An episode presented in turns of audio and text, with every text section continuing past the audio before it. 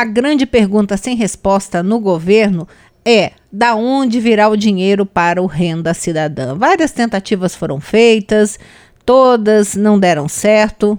E agora, pelo menos parece que todos vão remar para o mesmo lado. Quando eu falo todos, eu digo Rodrigo Maia, presidente da Câmara, e o presidente Bolsonaro, Paulo Guedes, o governo. Na manhã desta segunda-feira, no Palácio da Alvorada, uh, teve uma reunião do Rodrigo Maia com ministros e o senador Márcio Bitar, que é o relator do orçamento. Além, é claro, do próprio presidente Bolsonaro. Paulo Guedes não estava.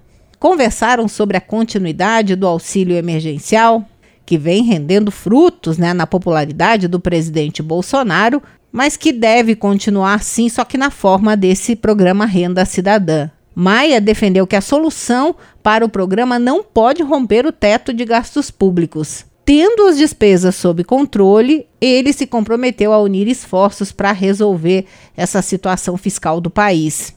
Sobre a encrenca aí, as declarações polêmicas trocadas entre Rodrigo Maia e Paulo Guedes, o próprio Maia disse que o presidente da Câmara e o ministro da Economia não podem ficar dando cotoveladas o tempo todo e que é preciso solucionar os problemas do país. Os dois têm encontro marcado e devem atender a um apelo feito pelo próprio Bolsonaro para que aliados e ministros foquem nas convergências e diminuam as diferenças. O que Bolsonaro busca é atuar como um bombeiro né, e acabar com as brigas e disputas dentro da sua equipe. Isso se referindo à encrenca entre Paulo Guedes e o ministro Rogério Marinho. Ao mesmo tempo, já está aí costurando a bandeira da paz entre Guedes e Maia.